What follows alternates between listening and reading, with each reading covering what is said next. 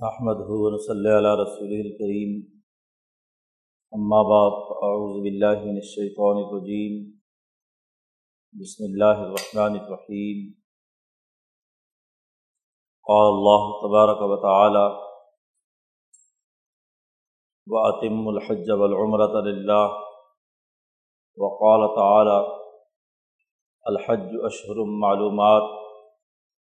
فمن فرض فيهن الحج فلا رفس ولا فسوق ولا جدال في الحج وما تفعلوا من خير يعلمه الله. وقال النبي صلى الله عليه وسلم، كانت بنو إسرائيل تسوسهم الأنبياء كلما هلك نبي خلفه نبي آخر. ألا لا نبي بعدي سیکون خلفاء فیکسرون صدق اللہ مولانا العظیم و صدق رسول النبی الکریم معزز دوستو، یہ ذی الحج کا مبارک مہینہ شروع ہو چکا ہے۔ اللہ تبارک و تعالیٰ نے ماہ و ایام شروع کیے ہیں۔ ان میں اشہر الحج، حج کے مہینوں کی خاص اہمیت۔ قرآن حکیم نے ان مہینوں کی عظمت اور اہمیت واضح کی ہے۔ رمضان المبارک کے بعد سے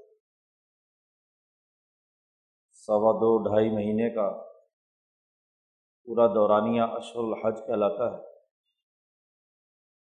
یعنی اس ان ماہ مبارکہ میں مسلمان خانہ کعبہ کی عظمت، محبت اور چاہت دل میں لے کر مشاعر حرام کا طواف اور ان تمام مراکز میں جانے کا ارادہ اور عزم کرتے ہیں، جو ابراہیمی تحریک کے انبیاء کی خصوصیت رہی۔ اللہ تبارک و تعالیٰ نے انسانیت کی ترقی کے لیے انبیاء علیہ السلام کا جو سلسلہ شروع کیا ہے، آدم علیہ السلام سے لے کر ابراہیم علیہ السلام تک، اور حضرت ابراہیم علیہ السلام سے لے کر حضرت محمد مصطفیٰ صلی اللہ علیہ وسلم تک، یہ انسانی قلوب کو کھینچ کر اللہ سے جوڑنے کا انبیاء کا سلسلہ ہے۔ دین حنیفی کے یہ لوگ معیار اور نمونہ ہے ابراہیم علیہ السلام نے خانہ کعبہ کی اس اصل بنیاد کو دریافت کر کے اس کی تعمیر کی جو آدم علیہ السلام نے جسے سب سے پہلے اپنا گھر اور بیت بنایا تھا۔ مکہ مکرمہ منا صفا مروہ اور عرفات و مضطلفہ یہ وہ مقامات ہیں جہاں انسانیت نے اپنی ابتدائی آنکھ کھولی ہے۔ آدم علیہ السلام کا ثبوت عرض میں اسی جگہ پر اپنی انسانیت کی تعمیر و تشکیل کے لیے مشغول ہوا۔ یہیں سب سے پہلا گھر یا خاندانی نظام بنایا گیا۔ یہیں آدم اور ہوا کی ملاقات ہوتی ہے۔ یہیں سے خاندانی نظام اور فیملی سسٹم کا آغاز ہوتا ہے۔ نسل انسانی کی فروغ کا یہ سب سے پہلا گھر ہے۔ اس لیے اللہ پاک نے فرمایا، ان اول بیت موض الناس للدی بک کا تھا انسانیت کے رات گزارنے کا سب سے پہلا کمرہ، مکان، وہ یہی مکۃ المکرمہ میں خانہ کعبہ کی عمارت، تو آدم اور ہوا کے باہمی تعلق سے جو نسل انسانی کا فروغ ہوا، اس کا سب سے پہلا گھر خانہ کعبہ ہے۔ اسی کو بنیاد بنا کر ابراہیم علیہ السلام نے جو انسانیت کے امام تھے، اس گھر کو دوبارہ بحال کیا۔ انہیں بنیادوں پر اس کی تعمیر کی ابراہیم و اسماعیل نے اور آدم علیہ السلام سے لے کر حضور اقدس صلی اللہ علیہ وسلم تک تمام انبیاء نے اسی بیت اللہ کا طواف کیا۔ بیت اللہ کیا ہے؟ امام شاہ ولی اللہ دہلوی فرماتے ہیں کہ یہ انسانی ہمتوں کا مرجع اور منبع ہے۔ یہاں تمام انبیاء علیہم السلام، اولیاء اللہ، صحابہ اب تک سات آٹھ ہزار سال کی انسانیت کا خلاصہ اپنی اپنی ہمتوں، اپنی اپنی ارواح کی بالا تری اور بلندی کے عظمت کے نشانات لیے ہوئے۔ ہیما میں مالا اعلیٰ کا یہ مجموعہ ہے، مرکز۔ اب جو انسان بھی اللہ کے ساتھ سچا تعلق قائم کرنا چاہتا ہے اور وہ عشق کے اس منزل میں پہنچ جائے کہ جب وہ امام انسانیت یا نوع انسانی کے آغاز کے مرکز میں اپنے عشق و محبت، چاہت اور ارادت کے ساتھ وہاں کا سفر کرنے کی اہلیت رکھے تو اس پر یہ حج فرض ہو جاتا ہے۔ اس پر اس بیت اللہ کا عزم اور ارادہ کرنا، اس جگہ پر پہنچنا اور اس میں ان تمام الاظم انسانوں کے اعمال کی نقل اتارنا یہ اس پر لازمی بن جاتا ہے۔ یہ بات اچھی طرح سمجھنی چاہیے کہ دین اسلام میں جتنی عبادات ہم پر فرض کی گئی ہیں، یہ تمام کی تمام دراصل مالا اعلیٰ میں موجود فرشتوں کے اعمال کی نقلیں ہیں۔ نماز ہم انہیں فرشتوں کے طریقے پر پڑھتے ہیں۔ روزے کی حالت بغیر کھائے پیے عزم و ہمت کے ساتھ کام کرنے کی صلاحیت و استطاعت، یہ فرشتوں کی عبادت جو مالا اعلیٰ کے ساتھ وابستہ ہے۔ یہ زکوٰۃ کا عمل، یہ بھی دراصل عبادت ہے۔ اسی طریقے سے حج وہ اعمال کی نقل ہے کہ جو اس مرکز انسانیت کی طرف تمام انسان متوجہ ہوتے ہیں۔ اور خاص طور پر الاظم انبیاء علیہم السلام نے اس گھر میں جو اعمال کیے ہیں، ان اعمال کے ساتھ اپنا تعلق جوڑتے ہیں، ان کی نقل کرتے ہیں۔ قومیں اپنے رہنماؤں اور اپنے الاظم لوگوں کی سیرت و کردار کی نقل کرنے سے ہی ترقی کرتی ہیں۔ انسانیت کی ترقی، انسانیت کے امام یعنی ابراہیم علیہ السلام کے اعمال و افعال کی نقل اس کے مطابق اعمال سر انجام دینا ہے۔ تو حج بیت اللہ کے ارادے اور اعظم کا نام ہے۔ اور یہ عزم اور ارادہ محبت، چاہت اور عشق کے جذبے سے ہوتا ہے۔ اصل بنیادی چیز انسانیت کی ترقی کا راستہ، محبت کا راستہ ہے۔ انسانی قلب محبتوں کا مرکز ہے۔ اللہ تبارک و تعالیٰ کی ذات کی طرف انسان کی محبت اور کشش تبھی پیدا ہوتی ہے کہ جب محبت والے اعمال کیے جائیں۔ دنیا میں یہ دستور ہے کہ آدمی جس خلق کو حاصل کرنا چاہتا ہے، اس کی مشق کرتا ہے، اس کی تربیت کا اہتمام کرتا ہے۔ پہلوان بننا چاہتا ہے تو پہلوانوں والے کام اسے کرنا پڑیں گے۔ تعلیم و تعلم میں استاد یا شاگرد بننا چاہتا ہے، تو اس کو اسی طرح کے رویے اختیار کرنا ہوں گے۔ ڈاکٹر اور انجینئر بننا چاہتا ہے، تو ڈاکٹروں اور انجینئروں کے جو کام ہیں، ان کی ابتدا میں انسان نقل اتارتا ہے۔ اور پھر آہستہ آہستہ وہی عادت اور رویے جب اس کے اندر پختہ ہو جاتے ہیں، تو اسے ان کاموں کی مہارت حاصل ہو جاتی ہے۔ دین اسلام کی تمام عبادات دراصل اسی حوالے سے ہیں۔ کہ انسان کے قلب میں اللہ کی محبت اور عظمت اور چاہت پیدا ہو جائے۔ اور جب اللہ کی محبت حاصل کرنا مقصود ہے، تو اللہ کے ساتھ نسبت رکھنے والی ہر چیز کے ساتھ محبت کرنا، تعلق قائم کرنا، اپنے دل میں اس کی چاہت پیدا کرنا، یہ بھی اتنا ہی لازمی اور ضروری ہے جتنا کہ خود اس ذات کے ساتھ محبت کرنا۔ کیونکہ محبت کا راستہ وہی ہے۔ تو اب اللہ سے تعلق قائم کرنے کے لیے بیت اللہ کی محبت، رسول اللہ کی محبت، کلام اللہ، قرآن حکیم کی محبت، اللہ نے جو انسانوں کو نماز کا طریقہ یا عبادت کا طریقہ، دراصل جو محبت الہیہ کا مرکز اور منبع ہے، اس کی نقل کرنے کا حکم دیا ہے۔ تو یہ تمام عبادات دراصل اللہ کے ساتھ محبت پیدا کرنے کا ذریعہ ہیں۔ اب یہ محبت اور چاہت سے ہوں، عشق کے ساتھ ہوں، سچے تعلق کے ساتھ ہوں، تو اپنا ایک نتیجہ پیدا کرتی ہیں۔ اور اگر ظاہری رسمی طور پر صرف نقل ہی نقل رہے، تو نقل اصل نہ بنے، نقل کا اثر دل و دماغ پر مرتب نہ ہو، تو پھر نتیجہ نہیں نکلتا۔ آدمی ساری عمر کوئی ڈاکٹر بننا چاہے اور ڈاکٹروں کی صرف نقل ہی کرتا رہے اور اس نقل کے نتیجے میں اپنے دل و دماغ کے اندر مہارت اور صلاحیت یا اس تمام کو اصل بنانے کی جد وجہد اور کوشش نہ کرے تو ظاہر ہے کہ ڈاکٹر نہیں بن سکتا۔ وہ جب تک کسی کی رہنمائی رہے گی تو وہ کوئی نہ کوئی معاون کے طور پر تو کام کر سکتا ہے۔ وہ خود دوسروں کا علاج کرنے یا دوسروں کو آپریشن کرنے کی اہلیت اور صلاحیت کا حامل نہیں بنے گا۔ تو جب تک وہ ماحول رہے گا، وہ رہے گا، اس کے بعد ختم۔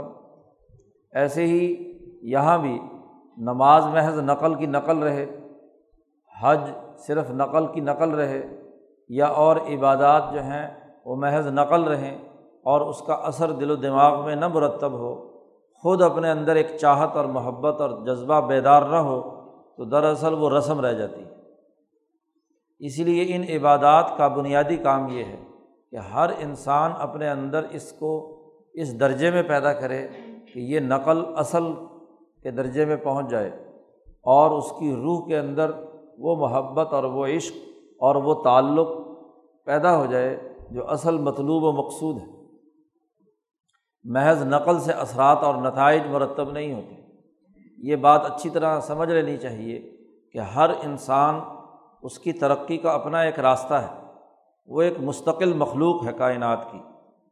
وہ اپنے ماں باپ سے علیحدہ ایک وجود ہے۔ وہ اپنے اساتذہ اور اپنے باقی تمام انسانوں سے الگ ایک مستقل ایک شناخت رکھتا ہے۔ تو اس کی اپنی روح کی ترقی کے لیے جو بھی کچھ کرنا ہے خود کرنا ہے۔ ماں باپ ترقی کر لیں، بہن بھائی ترقی کر لیں، کوئی پیر و مرشد ترقی کر لے کوئی گرد و پیش کے ہمارے دوست احباب ترقی کر لیں۔ تو ظاہر ہے وہ ترقی زیادہ سے زیادہ ماحول بنانے میں ممد و معاون تو ہوگی۔ ماں باپ کے ماحول سے آدمی سیکھ سکتا ہے، کسی رہبر اور مرشد سے کوئی چیز سیکھ سکتا ہے، کسی دوست اور لوگوں کو دیکھا دیکھی آدمی کچھ کام کر سکتا ہے، لیکن ان کا کیا ہوا الگ ہے، آپ کا اپنا کیا ہوا الگ ہے۔ تو آپ کو اپنے اندر وہ صلاحیت اور استطاعت پیدا کرنی ہے، جس سے محبت الہیہ کا جذبہ بیدار ہو جائے۔ اب محبت الہیہ کا یہ جذبہ بیدار ہونا اس کے جو طریقے دین اسلام نے متعین کیے ہیں، ان میں سے ایک جامع اور معنی طریقہ وہ حج کا ہے کہ جب انسان اپنے اپنے مقام پر محبت الہیہ کا یہ جذبہ نماز کے ذریعے سے، روزے کے ذریعے سے، زکوٰۃ کی ادائیگی کے ذریعے سے پورا کرنے کی اہلیت حاصل کر چکا، تو اب اسے چوتھے درجے پر حج کے لیے بیت اللہ کے اجتماع عام کے اندر جمع ہونا ہے۔ پہلے تو اس محبت الہیہ اور انسانیت دوستی کے اس جذبے کا اظہار اس کے محلے میں، اس کی مسجد میں ہونا ہے کہ وہ اپنی مسجد کی اجتماعیت قائم کر کے وہاں اس محبت کے جذبے کو اپنے اندر بیدار کرے۔ باقی مخلوق کو اللہ کا کنبہ سمجھتے ہوئے ان کے لیے کردار ادا کرنے کی اہلیت اور صلاحیت کا مظاہرہ کرے۔ آدمی کو کسی شعبے سے جب محبت یا تعلق پیدا ہوتی ہے تو اس شعبے کے نقطۂ نظر سے انسانیت کی خدمت کے جو اعمال ہیں انسان سر انجام دیتا ہے تو اس کی ترقی یا مہارت کا عمل آگے بڑھتا ہے۔ زیادہ سے زیادہ انسانوں کا علاج کیا جائے جو بیمار اور کمزور لوگ ہیں ان کے علاج معالجے کی طرف توجہ دی جائے تو اچھا ڈاکٹر بنے گا۔ اس کے اندر اس شعبے کی مہارت پیدا ہوگی۔ جس نے جتنے کم مریضوں کا علاج کیا ہوگا اتنی کم مہارت آئے گی۔ جتنا زیادہ سے زیادہ خدمت انسانیت کا کام کیا ہوگا، اتنی ہی زیادہ اس کے اندر مہارت منتقل ہوگی۔ تو ایسے ہی اللہ کے ساتھ تعلق کے لیے سب سے پہلے اسے محبت الہیہ کے اس جذبے کو اپنے محلے کی سطح پر، اپنی اجتماعیت کی سطح پر، اپنی مسجد میں پیدا کرنا ہے۔ نماز کے ذریعے سے، عبادت کے ذریعے سے، اللہ کے ساتھ تعلق کے ذریعے سے۔ تو محبت کے اظہار کا سب سے پہلا مرکز اس کے محلے کی وہ مسجد ہے۔ کہ جس مسجد کا رخ خانہ کعبہ کی طرف اور اسے پانچ وقت خانہ کعبہ کو اپنی نظروں کے سامنے رکھ کر عبادت سر انجام دینی ہے، اسے نماز پڑھنی ہے، اسی کی طرف اپنا رخ کرنا ہے اور اس نے صاف طور پر اس بات کا اعلان کرنا ہے کہ انی وجہ تو وجہ ہی اللدی فطر صبابات ولاد حنیف و مما من المشرقین تو جب وہ اللہ کی محبت کے اس امتحان میں پاس ہو گیا اور یہاں اس نے یہ صلاحیت اور استطاعت پیدا کر لی، تو پھر اگلے مرحلے میں ایک سال کے بعد اسے رمضان المبارک کے روزے رکھنے۔ اللہ کی محبت میں اور انسانیت کی خدمت کے جذبے کے تناظر میں کہ وہ اس بھوک و پیاس کے ذریعے سے سبق سیکھے کہ اسے انسانیت کے کام کیا آنا ہے، کس طریقے سے کام کرنا ہے۔ وہ مہینہ جسے حضور صلی اللہ علیہ وسلم نے شہر المواسات کہا ہے کہ لوگوں سے ہمدردی اور خیرخواہی کا مہینہ محبت الہیہ کے جذبے سے اس نے رمضان میں جو کردار ادا کیا، اب وہ محبت اور عشق کا دوسرا درجہ، گویا کہ اب پرائمری پاس کرنے کے بعد اس نے مڈل پاس کر لی۔ تو اس میں اگر اس نے اپنی کارکردگی کا مظاہرہ کیا، اس میں اس نے اللہ کے ساتھ سچے تعلق کی محبت اپنے دل میں جگا لی، اس کا جذبہ بیدار ہو گیا، تو پھر تیسرے مرحلے میں اس کے اوپر اگر مالی استطاعت موجود ہے اور اس پر زکوٰۃ فرض ہوئی ہے، تو اس کا وہ عملی اظہار مال کے خرچ کرنے، مال کی محبت کو دور کرنے اور اس کو انسانیت کی خدمت کے لیے خرچ کرنے کا جذبہ بیدار کرے گا۔ پہلی دو عبادتیں، نماز اور روزہ جسم کی عبادتیں ہیں کہ جسم کے ذریعے سے انسان وہ کردار ادا کرتا ہے جو محبت اور عشق کا مظہر ہوتے ہیں۔ کہ عشق الہی کے اندر ہی وہ بھوک پیاس برداشت کر رہا ہے۔ عشق الہی کے جذبے سے ہی وہ نماز جیسی عبادت کی عظمت اور اہمیت اپنے اندر رکھ کر اس کے لیے کردار ادا کرتا ہے۔ اور پھر اسے مالی عبادت سر انجام دینی ہے۔ محبت کا ایک اور جذبہ ہے کہ دل سے مال کی محبت نکال دے۔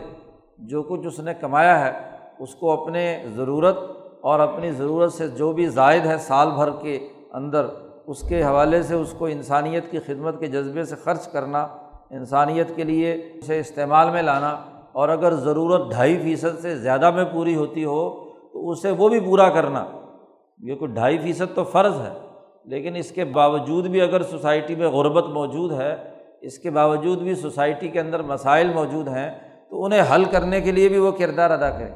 اس لیے حضور صلی اللہ علیہ وسلم نے فرمایا و فی المال حق کن زکوٰۃ مال میں غریبوں کا حق ہے، زکوٰۃ کے علاوہ بھی۔ تو زکوٰۃ کے بعد اگلے مرحلے میں اسے یہ عبادت سر انجام دینی ہے۔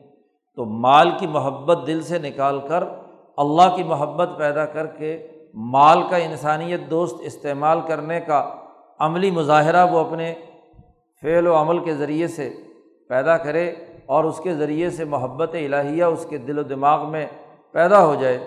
تو اب آگے چوتھا درجے کا عمل ہے کہ اسے اب حج کے لیے جانا ہے۔ وہ اجتماع جو مسجد کے اندر پانچ وقت اپنے محلے میں تھا، وہ اجتماع جو جمعے کے دن جامع مسجد میں تھا، اب اسے ایک بین الاقوامی اجتماع کے اندر شریک ہونا ہے۔ اور وہ بھی محبت کے جذبے سے شریک ہونا ہے کہ وہ ان ایام میں جہاں ابراہیم علیہ السلام اور اسماعیل علیہ السلام اور امبیا علیہم السلام نے جہاں طواف کیا، جہاں سعی کی، جہاں انہوں نے انسانیت کی خدمت کے جذبے سے کردار ادا کیا، اس کی نقل اتارنے اور اس کی بنیاد پر اپنے جان اور مال کو خرچ کرنے کے لیے، وہ کردار ادا کرنے کے لیے مکہ مکرمہ کا سفر کرے، حج کا ارادہ کرے، جس میں جان بھی خرچ ہونی ہے اور مال بھی خرچ ہونا ہے۔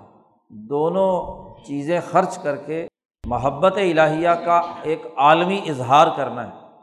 اور چونکہ اس عالمی اجتماع میں دنیا بھر سے تمام کالے گورے، تمام مشرقی مغربی، تمام ملکوں کے انسانوں کا ایک اجتماع عام ہونا ہے۔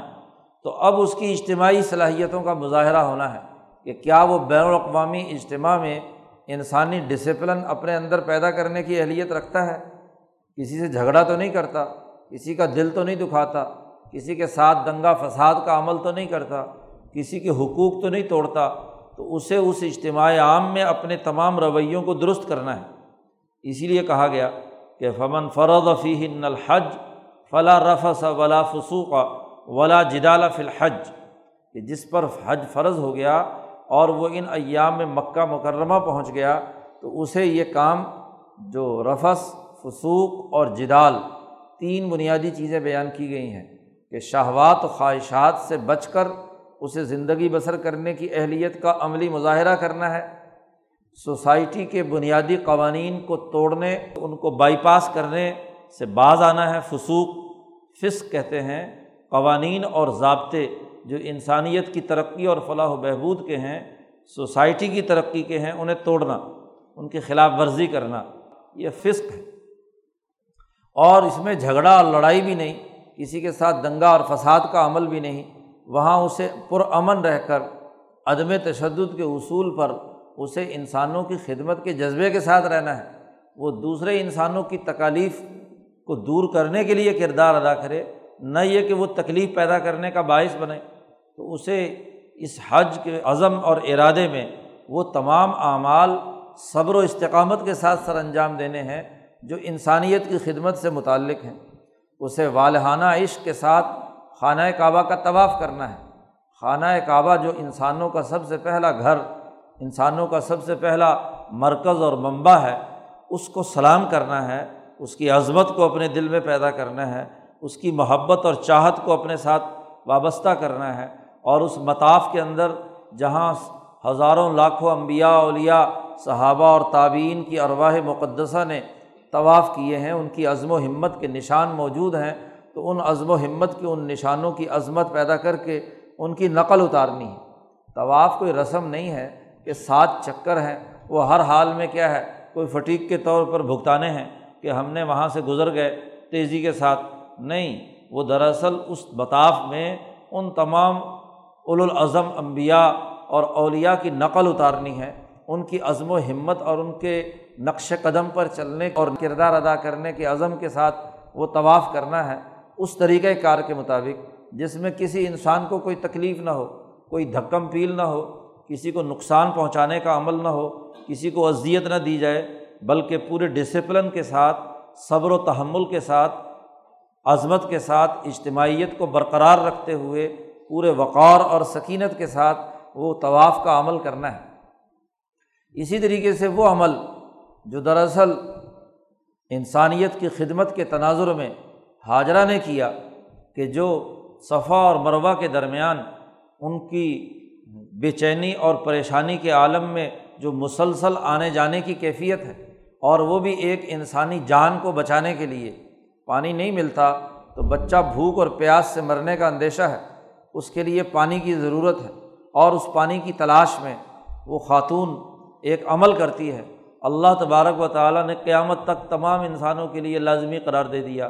کہ وہ اس عظمت اور محبت کے اس عمل کو جو اس نے اپنے بچے کے لیے اور بچہ بھی وہ جو کل کو امام انسانیت بن کر انسانوں کے لیے نمونہ بننے والا ہے، جو خانہ کعبہ کی تعمیر کرنے والا ہے، جو انسانوں کی بنیادی مرکز کا والی اور وارث بننے والا ہے، اس کی حفاظت یا اس کے تحفظ کے لیے حاجرہ ایک کردار ادا کرتی ہے۔ تو ایک عورت کے عمل کی نقل بھی حج کے اندر لازمی قرار دے دی گئی۔ مردوں کے طواف کو اگر لازمی قرار دیا گیا، ابراہیم نے جس والہانہ عشق و محبت سے اس خانہ کعبہ کا طواف کیا، وہ فرض قرار دے دیا گیا۔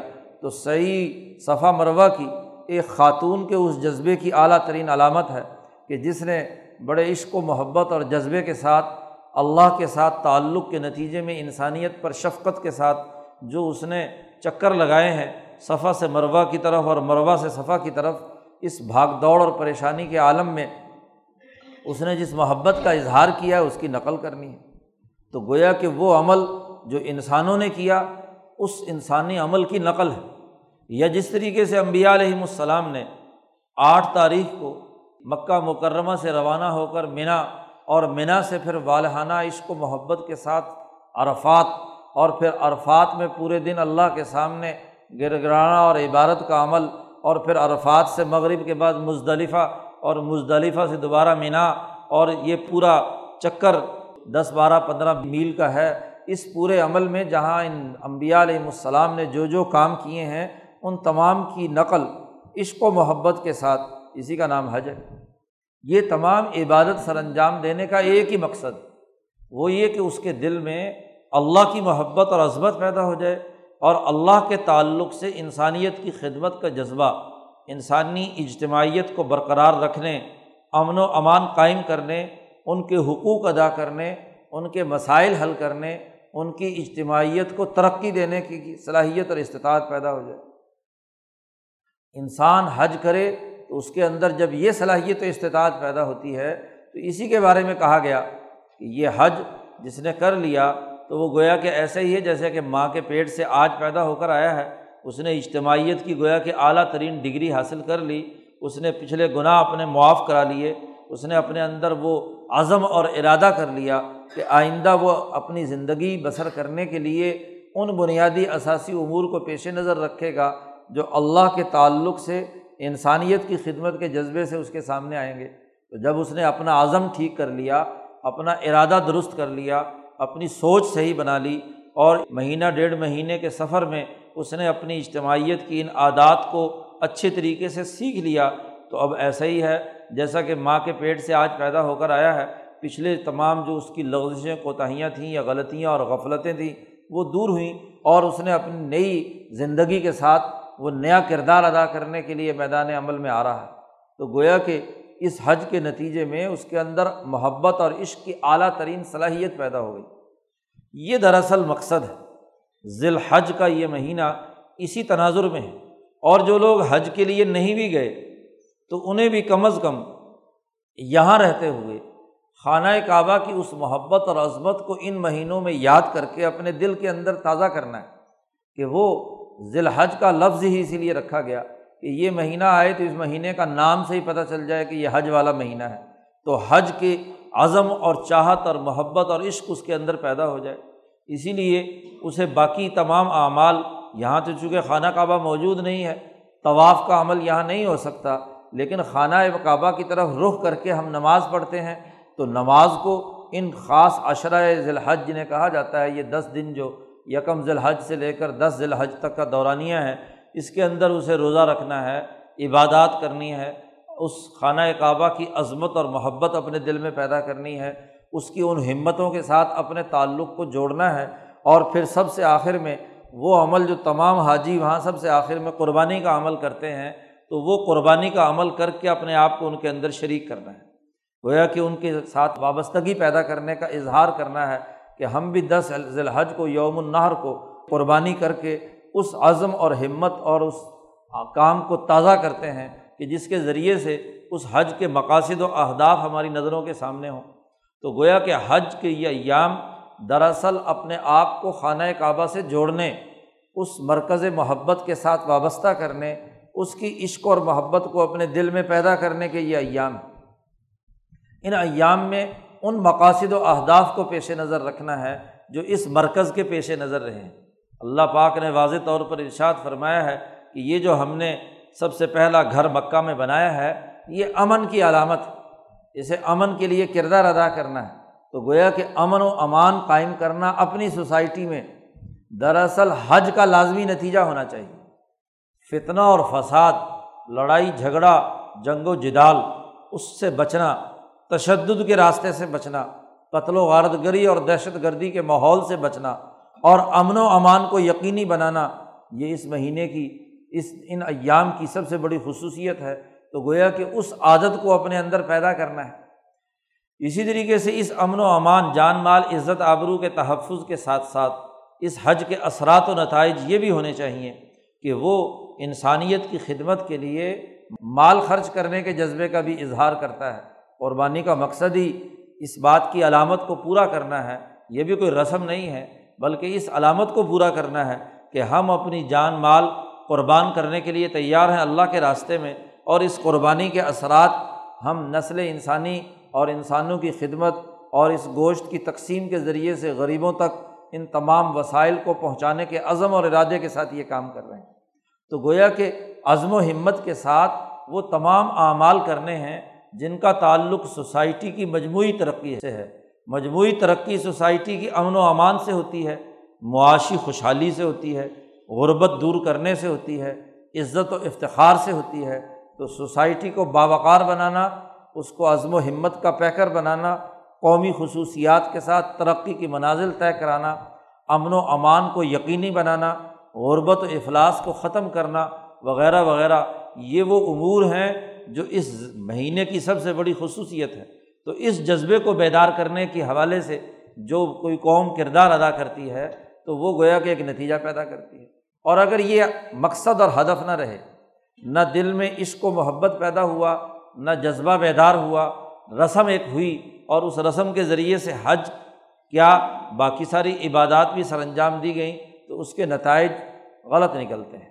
نماز میں محبت اور عشق کی کیفیت پیدا نہیں ہوئی۔ روزے کے ذریعے سے تربیت کا عمل نہیں ہوا، زکوٰۃ کے ذریعے سے عشق و محبت کی بات پیدا نہیں ہوئی اور وہ دل اسی طرح کھوکھلا کا کھوکھلا ہے۔ اس میں اللہ کی محبت اور عشق کا جذبہ بیدار نہیں ہوا۔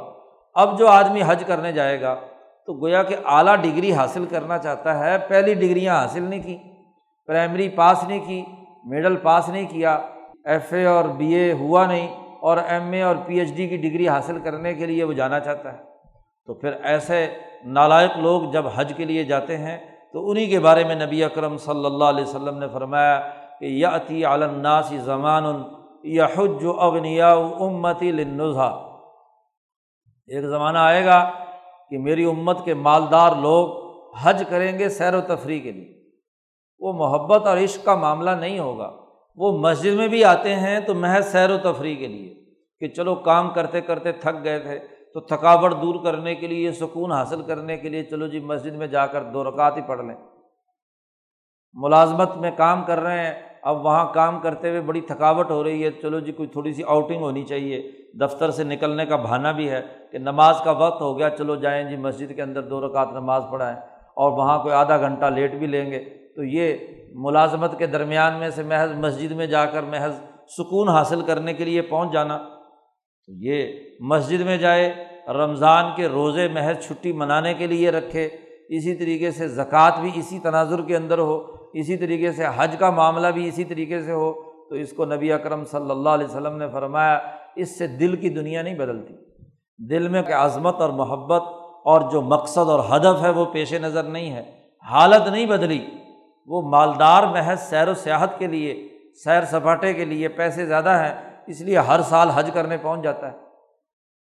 تو نبی اکرم صلی اللہ علیہ وسلم نے فرمایا کہ اگر یہ حج انسانی دلوں کے اندر تغیر و تبدل پیدا نہیں کرتا، محبت الہی کا جذبہ بیدار نہیں کرتا، انسانیت کی خدمت کے وہ معیارات قائم نہیں کرتا جو ابھی پیچھے بیان کیے گئے تو یہاں کے مالدار لوگ جائیں گے لن نظہتی محض سیر و تفریح کے لیے، کچھ وقت باہر آؤٹنگ کرنے کے لیے، کھیل تماشا بنانے کے لیے اس لیے آج اکثر مالداروں کا یہی معاملہ ہے کہ کوئی عبادت مقصود نہیں ہے، اس مقصد کے لیے ہے کہ وہاں جائیں گے تو ذرا سیر و تفریح ہو جائے۔ اس لیے خانہ کعبہ کی عظمت نہیں ہوتی۔ وہاں جاتے ہیں سوائے تصویریں بنانے کے، سیلفیاں لینے کے، ادھر ادھر گھومنے پھرنے کے۔ اس کے علاوہ کوئی کام نہیں ہوگا۔ تصویروں کی تصویریں بن رہی ہیں اور وہاں بیٹھے ہوئے فون پہ فون کھڑکائے جا رہے ہیں۔ پاکستان میں کہ ہم فلانی جگہ پہنچ گئے فلاں مقام پر آ گئے۔ جو اس خانہ کعبہ کی عظمت اور احترام ہے، شاعر اللہ کی جو عظمت ہے، اس کی طرف دل متوجہ نہیں۔ صرف نمود و نمائش کی طرف دل متوجہ ہے۔ تو تربیت کا عمل کیسے ہے؟ اس کا اثرات و نتائج تو مرتب نہیں ہوں گے۔ نبی اکرم صلی اللہ علیہ وسلم نے فرمایا کہ ایک زمانہ ایسا آئے گا کہ مالدار تو سیر و تفریح کے لیے جائیں گے، اور جو وہ اوسط ہم لت تجارہ اور جو درمیانے درجے کے لوگ ہیں جن کے پاس درمیانے درجے کا مال ہے، وہ تجارت اور کاروبار کے لیے جائیں گے۔ یہاں سے ہاں جی اپنے ساتھ جو وزن لے کر جانا ہے، کوئی نہ کوئی ایسا مال جسے وہاں بیچا جا سکے۔ یا وہاں جا کر وہیں کاروبار، خرید و فروخت، لین دین مقصد ہوتی ہے۔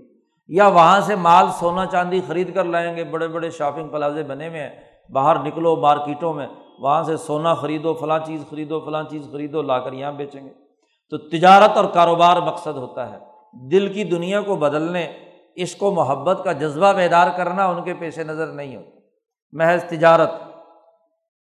اور نبی اکرم صلی اللہ علیہ وسلم نے فرمایا کہ تیسرے لوگ وہ ہیں کہ جو قرآم و قرآم لریا وسما قاری اور مولوی لوگ، پیر گدی نشین لوگ، وہ حج پہ حج کریں گے لریا وسما دکھاوے کے لیے اور سناوے کے لیے۔ لوگ کہیں گے جی فلاں پیر صاحب نے اتنے حج کیے ہیں۔ لوگ کہیں جی فلاں قاری صاحب ہر سال حج پر جاتے ہیں، فلاں خطیب صاحب ہر سال حج کے لیے جاتے ہیں۔ دل ریائی و سما تجارت بھی مقصد نہیں، یہ اور بھی مقصد نہیں، نہ کوئی عبادت کے ذریعے سے اللہ کو راضی کرنے اور اخلاق کو درست کرنے، انسانیت کی ہمدردی کا جذبہ پیدار کرنے کا کوئی کام نہیں۔ وہ مولوی صاحب یہاں تقریر کریں گے تو جمعے کے اندر آگ لگا دیں گے فرقہ واریت کی۔ ایک دوسرے کو کافر قرار دے کر جھگڑے، لڑائیاں، دنگا فساد پیدا کریں گے۔ اور ادھر سے حج پہ حج ہیں، عمرے پہ عمرے ہیں۔ ہاں جی یہاں لوگوں کی جیبوں سے پیسے بٹورنے کے لیے تعویذ پہ تعویذ ہیں۔ مال و دولت کمانے کے علاوہ اور کوئی کام نہیں ہے۔ جو مال کو اللہ کے راستے میں خرچ کرنا تھا، یا بے لوس انسانیت کی خدمت کا جذبہ تھا، وہ تو ندارت۔ اور ہر سال عمرے پہ عمرہ ہے اور ہر سال حج پہ حج ہے۔ بلکہ بڑے بڑے پیر پاکستان کے تو جہاز کے جہاز بھر کر چارٹر کیے ہوئے ہوتے ہیں۔ پہلے سے اور مریدوں کے اوپر ٹیکس ہوتا ہے کہ وہ پیر کا حج کے خرچے بھی وہی ادا کریں۔ اور اس کے ذریعے سے لر ریائی وسما کتنی کھری بات حضور صلی اللہ علیہ وسلم نے فرمائی۔ انس ابن مالک حضور صلی اللہ علیہ وسلم سے یہ حدیث روایت فرماتے ہیں۔ وقرم لر ریا وسما ان کے قاری اور مولوی لوگ جو ہیں، وہ حج محض دکھاوے اور سناوے کے لیے جائیں گے۔ لوگ ایک دوسرے سے باتیں کریں گے جی فلاں نے اتنے حج کیے، فلاں نے اتنے حج کیے۔ اور حضور نے فرمایا کہ جو فقرا اہم چوتھے وہ لوگ ہیں کہ جو اس امت کے فقیر ہیں۔ وہ فقیر اور غریب لوگ بھی تربیت اور تعلیم مقصد نہیں ہے۔ وہ بھی جاتے ہیں لل مس علاتی بھیگ مانگنے کے لیے۔ وہاں چونکہ بھیگ اچھی ملتی ہے، لاکھوں کا اجتماع ہوتا ہے، تو ان لاکھوں انسانوں کے سامنے عرفات کے میدان میں بھیگ منگے پھر رہے ہوتے ہیں، مینا میں پھر رہے ہوتے ہیں۔ اور اکثر جنوبی ایشیا کے پاکستانی، ہندوستانی، بنگالی، بہاری سب سے آگے آگے لائن بنا کر بیٹھے ہوئے ہوتے ہیں۔ یا افریقہ کے وہ ہاں جی لوگ جو ہیں باقاعدہ اسی کام کے لیے پورا سفر کرتے ہیں۔ تو وہ حج کرنے کا ارادہ، محض کوئی اپنی حالت بدلنا نہیں، بلکہ لل مس بھیک مانگنے کے آج یہ زمانہ آ چکا ہے۔ حضور نے فرمایا تھا کہ ایک زمانہ آئے گا کہ جس زمانے میں یہ چار نئی مقاصد کے لیے حج کیا جائے گا، کہ مالدار لوگ محض سیر و تفریح کے لیے پانچ پانچ ہزار ریال کا ایک رات کا ایک کمرہ، ایک ہوٹل کا بک ہوتا ہے۔ اب یہ سوائے عیاشی کے اور کچھ نہیں ہے۔ حج کی مشقت کا کہاں رہ گئی؟ اور کس قسم کا کیا ہے؟ حج کے ذریعے سے جو اثرات و نتائج مرتب ہونے چاہیے تھے، وہ کہاں دل و دماغ کے اندر مرتب ہوں گے؟ محض لندن میں جا رہا تھا سیر سپاٹے کے لیے، انہوں کا چلو جی مکہ چلے جاؤ۔ مکہ ٹاور کے اندر کیا ہے؟ کمرہ کرائے پہ لے لو۔ تو آج وہ زمانہ آ گیا کہ مالدار سیر و تفریح کے لیے حج کرتے ہیں، درمیانے درجے کے لوگ کاروبار اور تجارت کے لیے حج کرتے ہیں، مولوی اور پیر دکھاوے اور سناوے کے لیے حج کرتے ہیں اور فقیر بھیک مانگنے کے لیے۔ دل پر، دماغ پر بوجھ ڈال کر اس حدیث کی روشنی میں جائزہ لینا چاہیے کہ کیا ہم نے یہ صلاحیتیں اور استعداد جو حج سے مقصود و مطلوب ہیں، وہ ہمارے اندر پیدا ہوئی ہیں یا محض ایک رسم بن گیا۔ ہم نے ٹی وی پہ دیکھ لیا کہ لوگ بڑا حج کر رہے ہیں، تو حج کے دنوں میں ہاں جی ہر آدمی کے دل کے اندر حج کی محبت سمائی ہوئی ہے حج سے پہلے اگر اس نے نماز، روزے اور عبادات کے ذریعے سے عشق و محبت کا جذبہ بیدار کر لیا، پہلے درجے میں پاس ہو گیا ہے، تو پھر تو اگلے درجے میں جانا چاہیے۔ اس لیے تمام صوفیہ کرام نے اپنے اپنے ملفوظات میں لکھا ہے۔ حضرت داتا گنج بخش نے کشف المحجوب میں، حضرت مجد الفسانی نے اپنے ملفوظات میں حضرت بابا فرید گنج شکر رحمۃ اللہ علیہ کے ملفوظات اٹھا کر دیکھ لو، حضرت نظام الدین اولیا کے فوائد الفواد اٹھا کر دیکھ لو۔ وہ کہتے ہیں اس وقت تک حج نہیں کیا جا سکتا۔ جب تک کہ نماز کا عشق اور محبت اس کے اندر یہاں پیدا نہیں ہوا، جو یہاں فیل ہے، وہ حج کے لیے جا رہا ہے، تو کیسے پاس ہوگا؟ جو یہاں اپنا کردار ادا کرنے اور درست دور پر کام کرنے کی صلاحیت اور اہلیت نہیں رکھتا تو اگلے جا کر نتیجہ کیا پیدا کرے گا؟ تو وہ حج تو اگلا مرحلہ ہے، اگلی ڈگری ہے۔ پہلی ڈگری تو حاصل کر لو۔ پہلے دل کے اندر اللہ کی محبت اور جوت تو جگا لو۔ نہ یہاں ذکر ہے، نہ فکر ہے۔ نہ عبادات کے اثرات ہمارے دل و دماغ پر اور ہمارے پورے وجود پر طاری ہیں۔ یہاں ہم امن و امان سے رہنے کی اہلیت کے حامل نہیں ہیں۔ یہاں جنگ و جدال اور فرقہ واریت، لڑائی اور دہشت گردی کا نمونہ ہے۔ تو وہاں جا کر بھی یہی کام کریں گے۔ وہاں سے ہم کیا سیکھ کر آئیں گے؟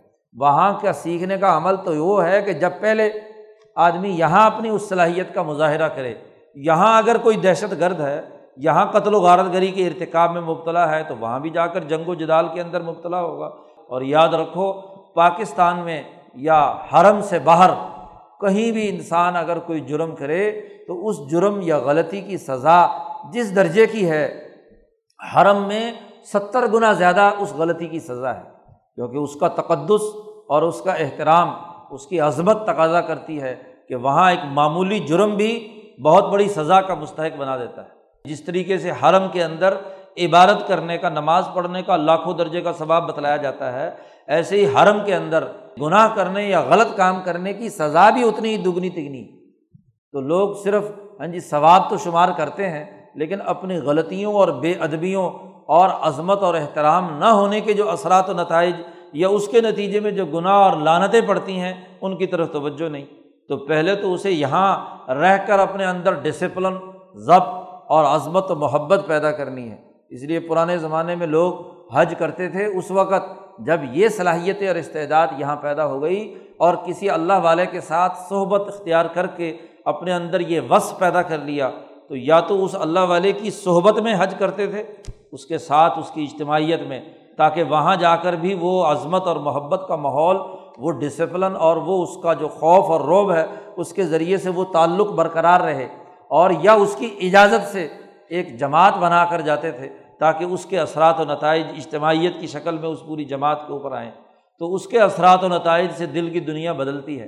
تو اب تو محض رسم بن گئی اور اس رسم کے نتیجے کے اثرات ہم دیکھ رہے ہیں کہ حاجی صاحب حج کر کے آتے ہیں۔ تو اس سے پہلے سے زیادہ کیا ڈبل منافع پر چیز بیچتے ہیں۔ کاروبار کی عادت وہاں جا کر سیکھ لی، اب وہ کاروبار یہاں پر اسی طریقے سے نقل کرتے ہیں۔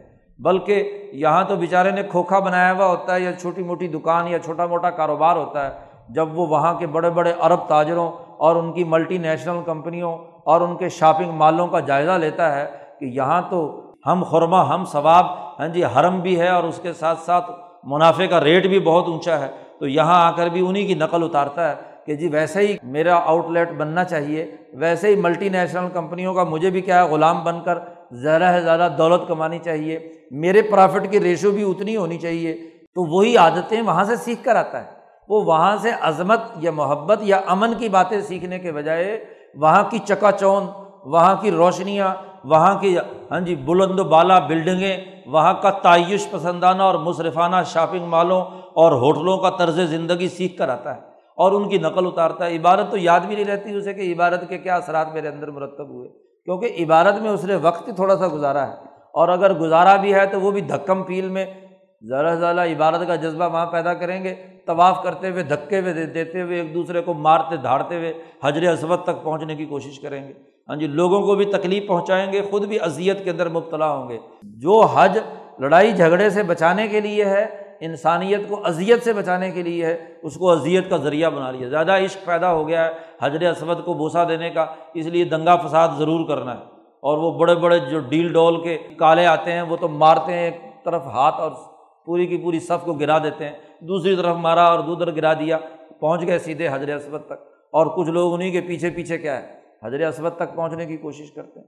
بلا وجہ کے وہ کام جو انسانیت کو اذیت پہنچانے کے ہیں ان میں مصروف رہیں گے، اس کا اثر تو دل کے اندر نہیں ہوا، بلکہ الٹا وہاں لڑائی جھگڑا سیکھ کر آئے کہ کیسے راستہ بنانا ہے وہاں تک پہنچنے کے لیے۔ تو یہ عادتیں اور رویے جب تک ٹھیک نہ ہوں، اخلاق کی درستگی کا عمل نہ ہو، یہاں عشق و محبت کی کیفیت پیدا نہ ہو، تو وہاں کے اثرات و نتائج ہمارے دل و دماغ میں کیسے مرتب ہوں گے؟ تو یہ مہینہ جو ذی الحج کا ہے، حج کی عظمت اور احترام کا ہے، حج کے ان اعمال کو سیکھنے کا ہے، تو حج عملاً یا فریضہ تو اسی وقت ادا ہوگا جب آدمی وہاں پہنچ جائے۔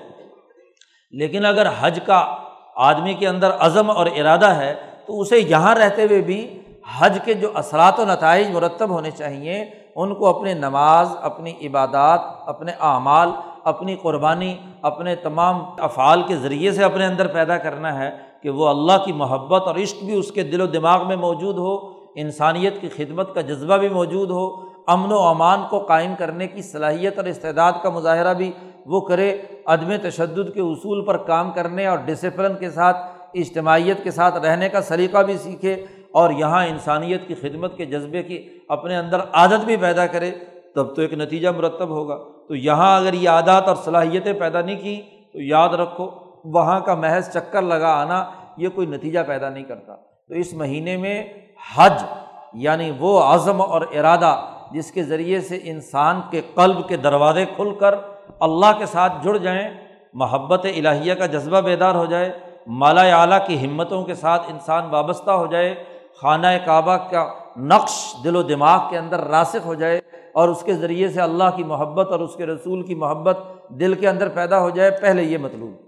تو اس کے لیے جو عشرۂ ذی الحج کہلاتے ہیں، دس دن جو شروع کے ہیں ان میں، اور ویسے تو اس دس دن کا مطلب یہ نہیں کہ ان دس دنوں میں تو آدمی ڈسپلن کا حامل ہو اور باقی اس کے بعد پھر کھلی چھٹی مل گئی دوبارہ دوسرے کام کرنے کی۔ مقصد تو یہ کہ ان دنوں میں وہ عادت پیدا کر کے آئندہ عزم کیا جائے کہ انہیں عادات کے مطابق ہمیں زندگی بسر کرنی ہے۔ تو ان تمام چیزوں کو اگر ہم اپنی زندگی میں لائیں اور اس کے ذریعے سے اپنے آپ کو بدلنے کی سوچ اور نظریے کے ساتھ کردار ادا کریں تو یقیناً ایک نتیجہ پیدا ہوگا۔ اللہ تعالیٰ ہمارے دلوں میں خانہ کعبہ کی عظمت پیدا کرے، حج کی محبت اور چاہت ہمارے دلوں میں پیدا کرے اور ان مقاصد و اہداف کے مطابق پیدا کرے۔ جو نبی اکرم صلی اللہ علیہ وسلم نے مسلمانوں کی ترقی اور ان کے دل و دماغ کی ترقی اور عظمت کے لیے بیان کیے ہیں۔ اور ان تمام لوگوں کی نیت اور عزائم سے بچائے، جو نبی اکرم صلی اللہ علیہ وسلم نے غلط لوگوں کی بیان کی ہیں کہ محض سیر و تفریح کے عمل سے بچنے کی توفیق عطا فرمائے۔ دکھاوا اور سناوے سے بچنے کی توفیق عطا فرمائے، کاروبار اور تجارت بنانے سے بچائے اور بھیگ مانگنے کے عمل سے بچائے۔ حج کی نیت اگر ہو تو وہ عزم اور ارادے کے ساتھ ہو کہ اپنی اصلاح مقصد ہے، اپنے اندر تبدیلی لانا ہے، اپنے عزم کو درست کرنا ہے، اپنے اندر محبت الہیہ پیدا کرنی ہے۔ تو اس عزم اور ارادے کے ساتھ اگر ہم کام کریں تو دنیا کی کامیابی بھی ہے، آخرت کی کامیابی بھی۔ اللہ تعالیٰ ہمیں عمل کی توفیق عطا فرمائے وہ آخر داوانہ الحمد للہ رب العالم